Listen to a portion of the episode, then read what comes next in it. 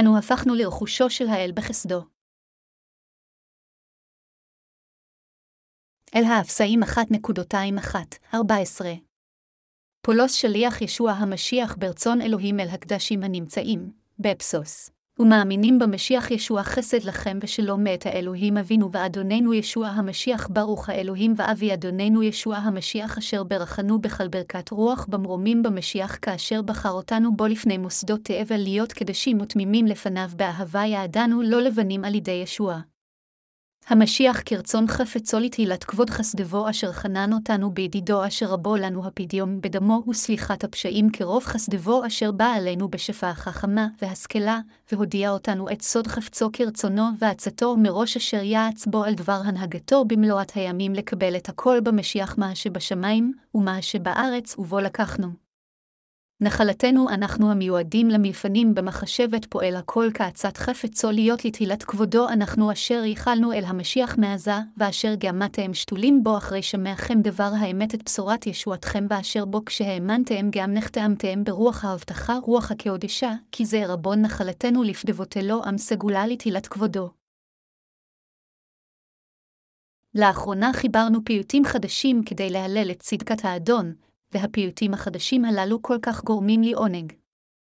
בכל פעם שנשמות חדשות נכנסות לכנסייה שלנו, חשוב לנו מאוד להקדיש להן תשומת לב נוספת וללמד אותם את הפיוטים החדשים האלה כדי שגם הם יוכלו לשיר יחד איתנו. עלינו לשים את עצמנו בנעליים שלהם ולהתחשב בהם. אפילו אנו לפעמים נאבקים כאשר אנחנו מנסים ללמוד פיוט חדש, ולכן זה קשה עוד יותר לנוכחים חדשים שמגיעים לכנסייה שלנו בפעם הראשונה. אלוהים שלח אותנו אל האדמה הזאת כדי להושיע גם את האנשים האלה, ולכן אנחנו צריכים לשים את עצמנו בנעליהם ולהיות נחמדים אליהם. זאת תהיה טעות גדולה אם נזניח אותם ללא מחשבה.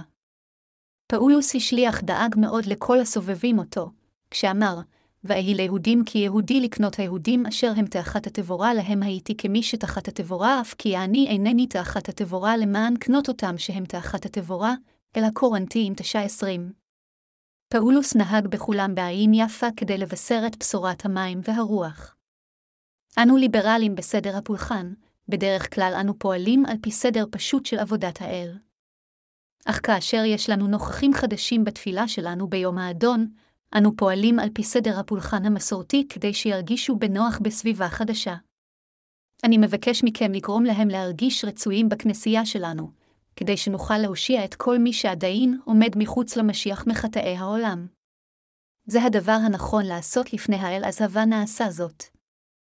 אתמול סיימתי לעשות הגייה של דרשבותיי על הבשורה על פי מתי, ומסרתי אותן לידי המתרגמים. הדרשבות שלי על איגרת אל האפסאים כבר תורגמו והועלו באתר שלנו כספרים אלקטרוניים, אבל אני מתכנן לתקן אותם שוב כדי לפרסם אותם בפורמט של דפוס. אני מקווה לסיים את העבודה הזו בהקדם האפשרי כדי שאוכל להודות לאלוהים ולהאדיר אותו עוד יותר על ההשגחה הנפלאה שלו. אנו גם מפרסמים את הספרים שלנו במנועי חיפוש סיניים, כך שכאשר החיפוש נעשה, זה יוביל לקישור לאתר שלנו. כתוצאה מכך, נוצרים בסין המחפשים את פשורת המים והרוח יכולים כעת לגשת בקלות לאתר שלנו באמצעות מנועי החיפוש. עלינו להתכונן מראש להטיף את הבשורה בכל רחבי העולם. חשוב לנו מאוד להכין את עצמנו לעתיד מתוך הכרה בכך שנתמודד עם יריבים אכזריים ושפלים. אכן, עלינו להביט אל העתיד לפחות מאה שנה קדימה ולעשות את כל ההכנות הדרושות לבשר את הבשורה. רק כאשר אנו מתכוננים מראש כך, נוכל לסיים להפיץ את פשורת המים והרוח בכל העולם ללא כל דאגה גם כאשר נתמודד עם קשיים בלתי צפויים. אסונות טבע הפכו לאחרונה נפוצים למדי בכל רחבי העולם, אך המדאיג במיוחד ביניהם זה עליית פני הים אשר לאט משקיע את אזורי החוף. אך גם כאשר דברים כאלה קורים, יש לנו תקווה לשובו של האדון, ולכן עלינו להתכונן באמונה ולהטיף את פשורת המים והרוח. כך מבשרים את בשורת המים והרוח בכל רחבי העולם. אם לא נפיץ את בשורת המים והרוח בכל רחבי העולם היום, אזי נופתע כאשר יום שובו של האדון יבוא עלינו פתאום. כשם שבעל בית צריך להתכונן מראש כדי להגן על ביתו לפני שהוא נפרץ על ידי גנב, כך גם עלינו להיות מוכנים לבשר את בשורת המים והרוח כל עוד נוכל לפני שאסונות הטבע יחמירו. רק כאשר נכין את עצמנו לחלוטין להפצת הבשורה, לא יהיה בנו פחד גם כאשר יגיע סוף הזמנים. שירות הספרות שלנו הוא האמצעי שבאמצעותו אנו עושים הכנה כזו להפצת בשורת המים והרוח, שהיא דבר העל שעלינו להפיץ בכל רחבי העולם, וזאת תהיה טעות ענקית אם לא נמלא את המשימה הזו, כי לנשמות רבות לא תהיה הזדמנות למצוא את דבר החיים הזה. אנו לא יכולים להרשות לזה לקרות בסוף הזמנים הזה, וזוהי הסיבה מדוע אני יותר ערני. אך אם נכין את עצמנו לבשר את דבר האל בכך. שנבטח בו ובצדקתו, לא יהיה לנו מה לדאוג. אנשים בכל רחבי העולם חייבים לקבל בליבם את פשורת המים, והרוח שאנו מטיפים לה כעת. אחרת הם יצטרכו להתמודד עם ההרשאות על חטאיהם. עליהם להאמין בבשורת המים והרוח. אין לנו עניין אישי בשאלה אם אנשים מאמינים בבשורת המים והרוח או לא. אנו פשוט נאמנים לרצון האל. אך זה מעציב עמוקות את האל כאשר אנשים מסרבים להאמין בבשורה שלו. לכן, אנשים בכל רחבי העולם חייבים לבוא לבשורה האמת של המים והרוח ולהאמין באמת זו אם הם רוצים להימחל מכל חטאיהם. אלוהים מחכה להם בסבלנות כי הוא רוצה שכולם יבשו מחטאיהם. אפילו עתה אלוהים מראה את רחמיו עליהם. וזו בדיוק הסיבה שאנו מטיפים את בשורת המים והרוח לכולם. ספרינו פורסמו בכל רחבי העולם בהרחבה, והבשורה המופצת כעת לכל פינה בעולם באמצעות משרתי האל. אף על פי שמה שכבר עשינו למענם לא יספיק, נוכל לבשר את הבשורה ברחבי העולם בעזרת אלוהים ומשרתיו. לכן זה כל כך הכרחי עבור אנשי האמונה המאמינים בצדקתו של אלוהים לפעול בכל אומה. עם זאת, אין מספיק עובדי אמונה וכתוצאה מכך איננו מסוגלים להרוות לחלוטין את רצון האל. זה שובר את ליבי. לכן אני מקווה ומתפלל שבהקדם האפשרי יותר עובדי אמונה יקומו כדי להרוות את רצונו של האל. ברגע שיהיו לנו יותר עובדים מאומנים של אלוהים בכל מדינה, אז אני בטוח לחלוטין שנוכל להטיף את קשורת המים והרוח בכל העולם. גם כיום, יש רק קומץ משרתים המבצעים את עבודת האל בעולם. אבל בשבילי, אפילו המספר הזה הוא מספר גדול למדי. בימי התנ"ך, גדעון ושלוש מאות לוחמיו גברו על כל העם המדייני. כמו כן, אם יותר אנשים על פני האדמה הזו יאמינו בבשורת המים והרוח ויפעלו על פי צדקת האל, אזי ננצח במאבקנו הרוחני בכל עולם החושך.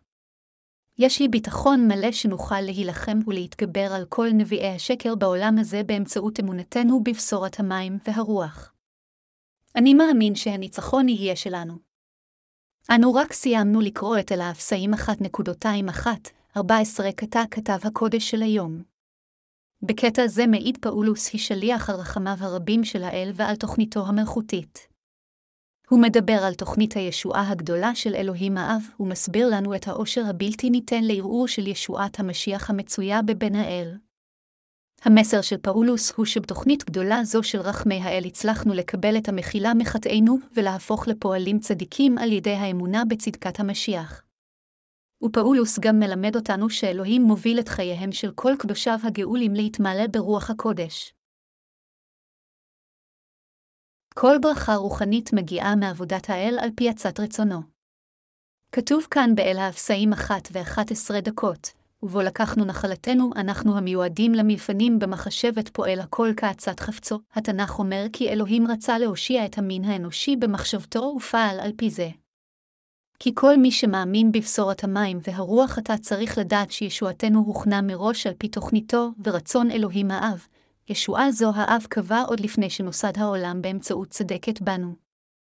כל העבודה של האל נעשתה על פי עצת רצונו. משמע הדבר שגאולתנו המבורכת נקבעה על פי התוכנית שתכנן עבורנו אלוהים האב בישוע המשיח. במילים אחרות, אלוהים עצמו פעל להגשמת ישועתנו מתוך רחמיו. דבר האל כאן אומר כי בישוע המשיח השגנו את נחלתו, ועל פי רצונו הפכנו לרכושו. פאולוס השליח אמר באל האפסאים אחת ואחת עשרה דקות, ובו לקחנו נחלתנו, אנחנו המיועדים למלפנים במחשבת פועל הכל כעצת חפצו. קטע זה מסביר בפירוט קונקרטי יותר כיצד בדיוק הפכנו לרכושו של אלוהים. העובדה שאתם ואני הפכנו לרכושו של יעל מרמזת על כך שאלוהים האב החליט להפוך את כולנו המאמינים בפשורת המים והרוח לשלו. במילים אחרות, זה לגמרי מתוך רצונו של האל ועל פי תוכניתו שהפכנו לשלו. אז כיצד אלוהים תכנן להפוך אותנו לילדיו? אלוהים תכנן את ישועתנו בישוע המשיח על פי מחשבתו, ואלוהים בעצמו הגשים את התוכנית הזו עם צדקת בנו. כך הצליח אלוהים להפוך אותנו לילדיו על פי רצונו באמצעות צדקתו. אלוהים האב היה יותר מסוגל להפוך אותנו לעמו אנו המאמינים בצדקת בנו. כתוב באל האפסיים 1.29, והודיע אותנו את סוד חפצו כרצונו ועצתו מראש אשר יעץ בו על דבר הנהגתו במלואת הימים לקבל את הכל במשיח מה שבשמיים ומה שבארץ, כאן, במלואת הימים, מתייחס לתוכניתו הגדולה של אלוהים. על פי תוכניתו הגדולה, אלוהים עשה את כולנו המאמינים בפשורת המים והרוח היום לילדיו בישוע המשיח. אלוהים עשה זאת כדי לקבל את הכל במשיח מה שבשמיים ומה שבארץ, במילים אחרות. אלוהים עבד עם תוכנית כה גדולה כדי לאחד אותנו עמו, אנו, שאנו לא יותר מיצירים. אלוהים מילא לחלוטין את רצונו בכך שפעל על פי התוכנית הגדולה הזו. במילים אחרות, אלוהים הגשים את רצונו העמוק בכל מי שמאמין בצדקתו שנמצאת במשיח.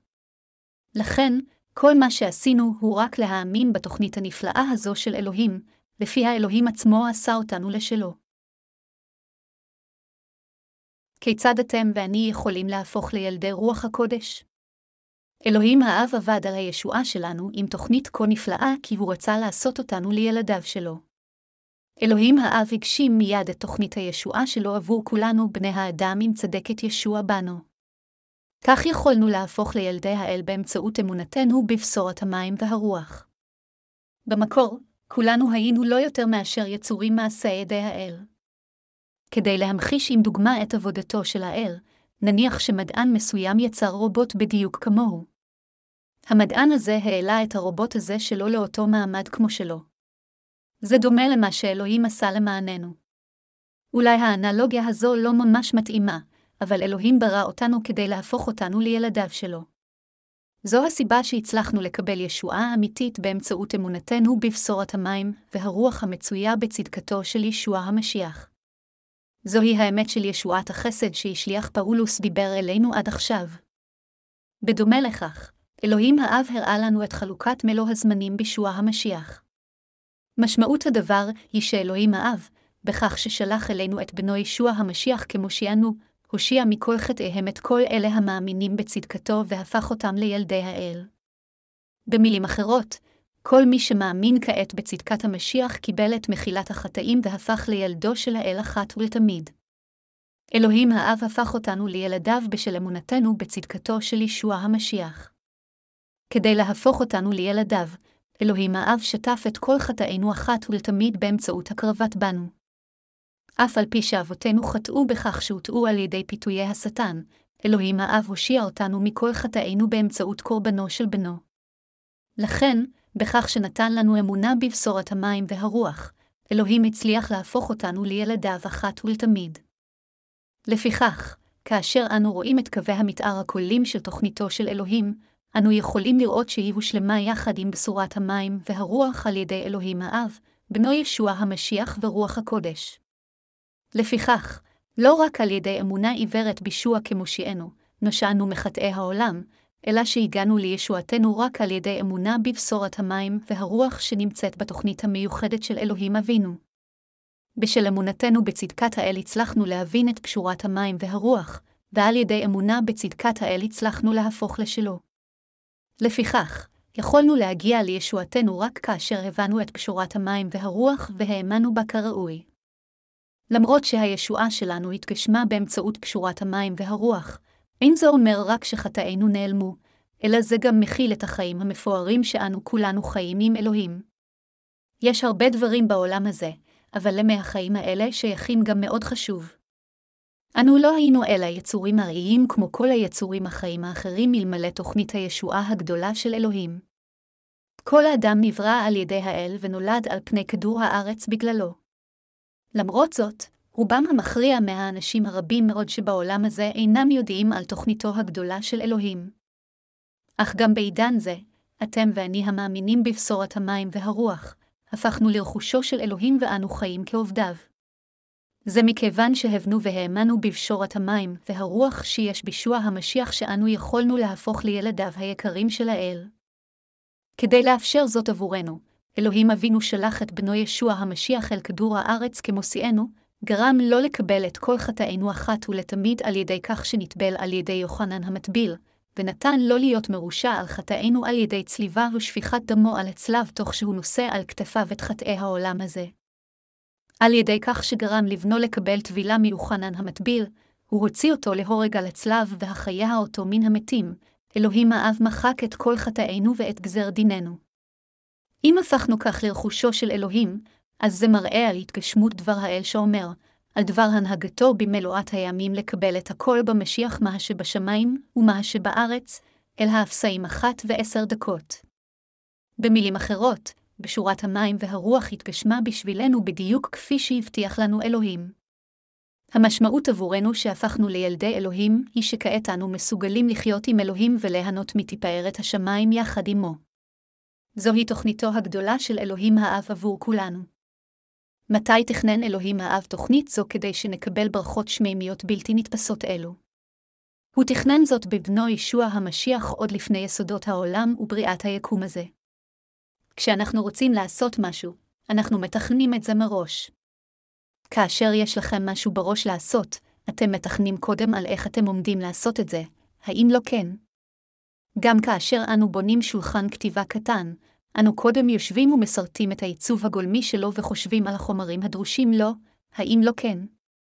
באופן דומה, כאשר האדון יצר את הדלת של הישועה שלנו, הוא תחילה עשה תוכנית ותכנן תוכנית, והחליט איך ובאמצעות מה הוא יוציא לפועל את הישועה שלנו. אנו יכולים לראות זאת כאשר אנו מסתכלים על חוטי התכלת, הארגמן וחוט השני ששימשו ליצירת שער המשכן בימי התנ"ך, כשם שרק חומרים מסוימים ספציפיים ששימשו לבניית המשכן, היו גם יסודות חיוניים מסוימים שאלוהים היה צריך כדי לעשות אותו לילדיו, שנולדנו על פני האדמה בדמותו. אם כן, מתי תכנן אלוהים האב את ישועתנו והעניק חיי נצח וברכות שמימיות? הוא הכין את התוכנית הזו עוד לפני יסודות העולם.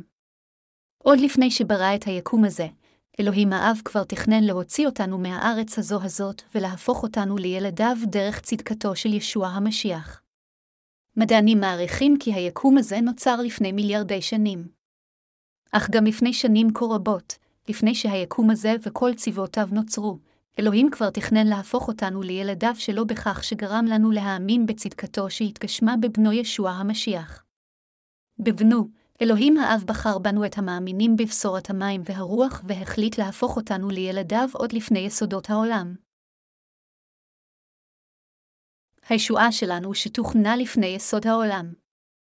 כתוב באל האפסיים 1.247, כאשר בחר אותנו בו לפני מוסדות תאבל להיות קדשים ותמימים לפניו באהבה יעדנו לא לבנים על ידי ישוע המשיח כרצון חפצו לתהילת כבוד חסדבו אשר החנן אותנו בידידו אשר בו לנו הפדיון בדמו וסליחת הפשעים כרוב חסדבו. מתי אלוהים האב תכנן להפוך אותנו לילדיו? הוא תכנן את ישועתנו באהבת ישוע המשיח עוד לפני שברא את היקום. איך הוא לקח את התוכנית הזאת? הוא תכנן להפוך אותנו לילדיו על ידי הושעתנו, אנו שנבחרו בבנו, באמצעות פשורת המים והרוח. אם כן, במי בחר אלוהים מתוך כל כך הרבה אנשים עלי אדמות? כמובן, אלוהים בחר לאמץ כילדיו רק את אלה הסומכים אך ורק על צדקתו. לעומת זאת, אלוהים אינו יכול לבחור באותם יהירים הסבורים שהם חזקים וחכמים מספיק בכוחות עצמם למרות היותם לא יותר מאשר יצורים בלבד, וכתוצאה מכך דוחים את אהבת הצדק של אלוהים האב שהתגשמה בבנו ישוע. לאחרונה, בזמן שהאוונגליסט ביונגי אהן דרש על אל האפסאים פרק 2, שמעתי אותו מדבר על כך שהוא היה פעם התלמיד הטוב ביותר בבית הספר כולו. אבל אם אדם חושב גבוהה על עצמו רק בגלל שהיו לו ציונים מצוינים בימי בית הספר שלו והוא זכה לשבחים על ידי המורים שלו, האדם הזה התמודד עם הרבה צרות בחייו. זה למעשה כרוך בחסרונות רבים. זה מכיוון שילדים חכמים נוטים לגדול למבוגרים נפוחים, מחשיבים יותר מדי את עצמם רק בגלל שהם הצטיינו בבית הספר. אבל החיים הם לא רק ציונים. גם אם היית בראש הכיתה שלך, מה שלמדת בבית הספר הוא לא כל מה שחשוב. יש עוד הרבה דברים שאתה צריך ללמוד בעולם הזה כדי להתמודד עם הבעיות הרבות שהחיים מזמנים. כמובן, כשמישהו הוא תלמיד, כל מה שחשוב זה כמה הציונים טובים, וכולם ישבחו אותו אם יקבל מאה. הבעיה היא שתלמידים טובים רבים מניחים בטעות שאותם שבחים ילכו בעקבותיהם כאשר הם יהפכו למבוגרים. הרשו לי לתת לכם דוגמה מוחשית יותר. בין התלונות הרבות שנשים בדרך כלל מתלונות על בעליהן, יש תלונה אחת שכמעט תמיד עולה כאשר נשים אלה חוזרות מפגישות המחזור של בית הספר שלהן. הן מתעצבנות כשהן רואות את חבריהם הוותיקים מימי בית הספר מצליחים יותר מהם למרות שהחברים האלו היו התלמידים הגרועים ביותר. אז הן מקנאות ומנדנדות לבעליהן ואומרות להם, כשהיינו סטודנטים בכל דבר שהוא החברה הזאת שלי הייתה גרועה ממני, אבל עכשיו כשהיא התחתנה עם בעל טוב, היא חיה חיים הרבה יותר טובים. זה הכל בגלל שהתחתנתי איתך שאני אומללה ככה. זה הכל באשמתך. הן מתלוננות כך כי הן חושבות שהן צריכות להצליח יותר מהחברות שלהן רק מכיוון שהן היו חכמות יותר, יפות וגבוהות יותר בימי בית הספר. אז הן משוות את מצבן הנוכחי עם חבריהם ומנדנדות לבעליהן. אך לא רק נשים כך. גם גברים חושבים שזה לא הוגן שהם לא מוצלחים כמו איזה מאכר מבית הספר הישן שהיה תלמיד גרוע יותר ממה שהם היו. למעשה, כשמדובר בקנאה, שום דבר לא מבדיל גברים מנשים. הנקודה שלי היא שהחיים הם לא רק ציונים. לא כל כך חשוב אם הייתם תלמידים טובים או לא. לצורך העניין, אפילו כמה מוצלחים אתם עכשיו זה לגמרי לא רלוונטי מבחינת הישועה שלכם. מה שחשוב הוא שאלוהים אבינו בחר בנו במשיח לפני יסודות העולם. במי בחר אלוהים מקרב כל כך הרבה אנשים? אלוהים בחר קודם כל את אלה שלא היו בעלי הצטיינות כלשהי משל עצמם, אלא הסתמכו אך ורק על צדקתו של המשיח בלבד. סיפור התנ"ך על יעקב ועשיו, כתוב שאלוהים אהב את יעקב אבל שנא את עשיו. איזו אמונה יש כיום לאדם כמו עשיו, מבחינה רוחנית? אנשים כאלה מחשיבים את עצמם מאוד, חושבים שהם חכמים ומכובדים. עשיו היה אדם חזק וצייד מצוין. הוא גם היה יורה מצוין. הוא נהג להכין ולבשל את השלל שהוצד עבור הוריו. מה לגבי יעקב, אחיו הצעיר? הוא היה ילד של אמא, נאחז בחצאית של אמא שלו כל הזמן ועקב אחריה לכל מקום. גם אני הייתי כמו יעקב בעברי.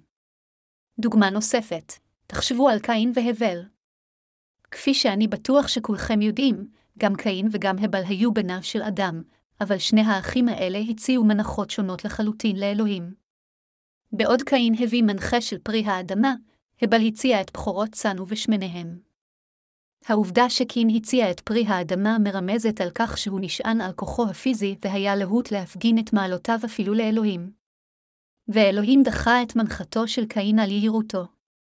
אנשים צדקנים כאלה לעולם לא יוכלו להיבחר על ידי אלוהים למרות שהוא מחק את כל חטאיהם באמצעות בנוי שבעה המשיח.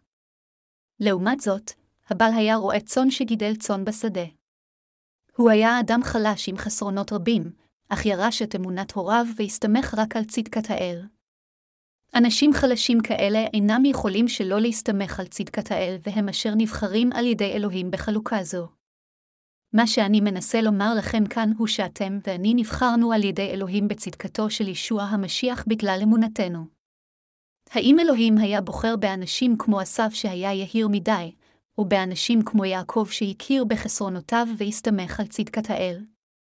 כמובן שאלוהים בחר באלה שהכירו בחסרונותיהם וכיסו את עצמם בחסדו השמימי. אלוהים בוחר את מי שמכירים בחסרונותיהם ונסמכים על צדקת העיל ובעידן הנוכחי. אנשים אלה הם לא אחרים מאשר אלה המאמינים בלב שלם בבשורת המים והרוח. במילים אחרות, אנחנו אלה שאלוהים האב בחר המאמינים בצדקתו. אם כן, כיצד יכולנו לדעת ולהאמין בבשורת המים והרוח? הדבר היה אפשרי משום שיכולנו לגלות את צדקת האל בבשורת המים והרוח. השאלה המכרעת עבורכם היא אם אתם מבינים עד כמה אתם חסרי ערך בעצמכם, והאם אתם בוחרים להאמין בבשורת המים והרוח. אלוהים האב אומר לנו שהוא הושיע אותנו בגלל אמונתנו, ואמונתנו מבוססת על האמת שבנו נשא את כל חטאינו בכך שהוטבל על ידי יוחנן המטביל ונידון על חטאינו בכך שנצלב למוות. אלוהים בחר באלה אסירי התודה המאמינים בגאולה הזו שהוא העניק להם דרך צדקתו, ואלה אותם אנשים שאלוהים בירך כדי להפוך לילדיו שלו. לפיכך, כל מי שמכיר בחסרונותיו שלו ומאמין באלוהים בתוכנית הישועה הגדולה של האבי, מבורך. ואנו לבשנו חסד ישועה שכזה בכך שהאמנו בצדקת האל הנגלית בבשורת המים והרוח. אני בטוח שכל מי שזכה למחילת החטאים על ידי האמונה בבשורת המים והרוח יכול להבין זאת. מה שמביא שלום לליבנו וממלא אותו בברכות ושמחה זוהי פשורת המים והרוח. בשורה זו מכריזה שכאשר ישוע המשיח בין האלוהים בא אל הארץ הזו, הוא לקח את כל חטאינו אחת ולתמיד בכך שהוטבל על ידי יוחנן המטביל, נשא את הרשעות כל החטאים הללו אחת ולתמיד על ידי צליבה למוות, ובכך הושיע אותנו מכל חטאינו על ידי שקם לתחייה מהמתים. כאשר אתם מאמינים בבשורת המים והרוח, אתם נושעים מכל חטאיכם. כך השלום נכנס ללבכם. מתי לבכם מוצא שלווה אמיתית? שלום אמיתי בא ללבכם כאשר אתם מאמינים שהאל מחק בבת אחת את כל חטאיכם עם בשורת האמת של המים והרוח. זוהי אמת הישועה שבאה על ידי פשורת המים והרוח. במילים אחרות, מה שהופך אתכם ואותי להכפי חטא הוא חסד האל שבא על ידי בשורת המים והרוח. זוהי תוכניתו הגדולה של אלוהים האב עבורנו. הודות לתוכנית הישועה הגדולה הזו שבוצעה והושגה על ידי צדקת האל, אתם ואני נוכל להפוך לילדיו שלו. וכעת, לאחר שהפכנו לילדי אלוהים על ידי כך שהאמנו בבשורת המים והרוח, אנו יודעים שיש לנו שלום בלבנו. ברגע שאנו הופכים לילדי האל על ידי האמונה בצדקתו, חיי נצח ניתנים לנו. לכן כל מה שאלוהים האב יצר הוא שלכם ושלי. לכן זו ברכה כל כך נפלאה שאתם ואני הפכנו לרכושו של האל. סימני חורבן העולם המשמש ובא. לאחרונה היו דיווחי חדשות רבים ותוכניות טלוויזיה המזהירים מפני אסונות טבע אינסופיים. בקוריאה יש תוכנית דוקומנטרית פופולרית על הטבע המשודרת בכל יום שישי בערב, ובאחד הפרקים ראיתי מדענים אומרים שזה אפשרי שאסטרואידים ענקיים יפגעו בכדור הארץ בדיוק כמו בסרט פגיעה קטלנית. אבל כשאלוהים ברא את כדור הארץ הזה, הוא שם את צדק בנתיב האסטרואידים כדי להגן על כדור הארץ מפני אין ספור כוכבי השביט הנעים לכיוון שלו. אז תוך כדי תנועה לכיוון כדור הארץ, אסטרואידים רבים בסופו של דבר פוגעים בכוכב צדק במקום. אם האסטרואידים היו פוגעים בכוכב הלכת שלנו בלי שצדק יחסום את דרכם, אז כדור הארץ היה נעלם מזמן. למרות זאת, אסטרואידים עדיין פוגעים בכדור הארץ מדי פעם, ומאמינים כי דינוזאורים נכחדו בגלל התנגשות שכזו, מה שהביא לשינויים קיצוניים באטמוספירה של כדור הארץ. זה מה שמדענים אומרים. ורבים מהם מודאגים מאוד, צופים כי אירוע כזה יכול להתרחש שוב בעתיד. אפילו עתה, יש אין ספור אסטרואידים ביקום המוטלים לעבר כדור הארץ. מכיוון שכדור הארץ ייהרס לחלוטין אם יפגע על ידי אסטרואיד, מדענים עושים תרשימים ומחשבים כל הזמן את נתיב האסטרואידים, והם אפילו מנסים למצוא דרך ליירט אסטרואידים מאיימים לפני שהם מתנגשים בכדור הארץ. אומרים שיש אסטרואיד גדול עם סבירות גבוהה לפגוע בכדור הארץ בסביבות 2020. מדענים מודאגים גם מהאפשרות של רעידות אדמה מסיביות שיפרצו. רעידות אדמה נגרמות על ידי תנועות הלוחות הטקטוניים, ואחד מהם, המכונה הלוח הפסיפי, משתרע מדרום האוקיינוס השקט לחוף המזרחי של צפון אמריקה ויפן. לוח זה גרם לרעידת אדמה מסיבית בעבר, ומדענים מודאגים מסימנים חדשים המצביעים על כך שרעידת אדמה מסיבית נוספת צפויה. הם גם מודאגים מההשפעות של אל-נינב. האוקיינוסים ממלאים תפקיד מכריע בשמירה על האקלים של כדור הארץ. אחת מהדרכים שבה האוקיינוסים שולטים באקלים היא באמצעות תנועות של זרמים קרים וחמים המשפיעים על טמפרטורת פני השטח של הימים, אשר בתורם משפיע על טמפרטורות אטמוספריות. הבעיה עכשיו היא שתפקיד מכריע זה נהרס ברובו. התנ"ך אומר בבירור שההרס ללא ספק יגיע לכדור הארץ הזה וליקום כולו. אבל אינני מעלה את הנושא הזה רק כדי להפחיד אתכם, במקום זאת, אני שואל אתכם אם יש בכם את האמונה שתגאל אתכם מכל חטאיכם. אם לנסח שאלה זו בצורה אחרת, האם אתם באמת מכירים בהשגחה העליונה של אלוהים האב? האם אתם מאמינים בבשורת המים והרוח שאלוהים העניק לכם באמצעות בנו? האם קיבלתם את מחילת חטאיכם בכך שהאמנתם בבשורה זו והפכתם לילדי אלוהים ולרכושו? אם הפכתם לרכושו של האל, אין לכם מה לדאוג. כאן בפסוק של ימינו, פאולוס השליח מדבר על ישועתנו ביחס לכל ההיסטוריה של היקום. חלקכם עשויים לומר שמאחר שקיבלנו את מחילת חטאינו באמונה, זהו סוף הסיפור. עם זאת, בעוד שזה בהחלט חשוב לקבל את מחילת החטאים שלנו, זה גם מאוד חשוב לנו להבין כי הפכנו להיות רכושו של ישוע. כפי שאלוהים האב מחק את כל חטאינו באמצעות בנו, שנשא את חטאינו ונידון עבורם במקומנו, כעת אנו יכולים להודות באמת לאלוהים כך, כי אנו יודעים ומאמינים באמת הישועה הזו. אכן, זו הסיבה שאתם ואני תהילת כבוד האלוהים. מדוע אלוהים ראוי לכבוד רב? הוא ראוי לכבוד בגלל עבודת הישועה הגדולה שהוא עשה עבורנו. מכל כך הרבה יצורים ואין ספור אנשים החיים על פני האדמה הזו, אתם ואני המאמינים בבשורת המים והרוח הפכנו לילדי האל, והעובדה עצמה היא כבוד האל. אנו מהלים את אלוהים משום שהישועה שלנו היא לגמרי עבודתו. אנחנו עצמנו תהילת כבוד האל. אחרי הכל, כיצד יכולים יצורים פשוטים להפוך לילדי אלוהים ולהיות כמוהו? אתם ואני יכולים להפוך לילדי אלוהים, והכל בגלל התוכנית שאלוהים האב הכין במשיח. הוא אפשר לנו להיוושע על ידי מתן חכמה, תבונה והבנה. אז מה לגביכם? האם אתם מאמינים באמת הישועה הזו? אלוהים יצר אין ספור אנשים, ומכל האנשים הללו אנו בלבד הבנו את תוכניתו של אלוהים ונושענו באמצעות אמונתנו בבשורת המים והרוח. אתם ואני יודעים שאלוהים מחק את כל חטאינו דרך בנו, ושהוא אסר אותנו חפי חטא באמצעות פשורת האמת של המים והרוח. לכן קיבלנו את האמת הזו בשכנוע ובהודיה, כי אלוהים עצמו מחק את כל חטאינו. כך הפכנו לילדי אלוהים. זו הסיבה שאני אומר שמכל אין ספור האנשים, אתם ואני הפכנו לרכושו של אלוהים. זו ברכה אדירה. זוהי ברכה מדהימה שלא ניתנת לתיאור שאלוהים נתן לנו, וזה הכבוד שאלוהים העניק לנו. מצורים גרידא הפכו כעת לילדיו של אלוהים. אני ילדו של אלוהים, בדיוק כמו שאתם גם הילדים שלו. למרות שיש אין ספור האנשים שחיים בעולם הזה, אלוהים בחר רק מעטים לעשותם לילדיו, אחד מעיר ושניים משבט, ירמיהו שלוש וארבע עשרה דקות. המספר שלנו לא גדול. זה באמת לא כל כך הרבה אנשים שקיבלו את הברכה המדהימה הזאת. הסתכלו סביבכם.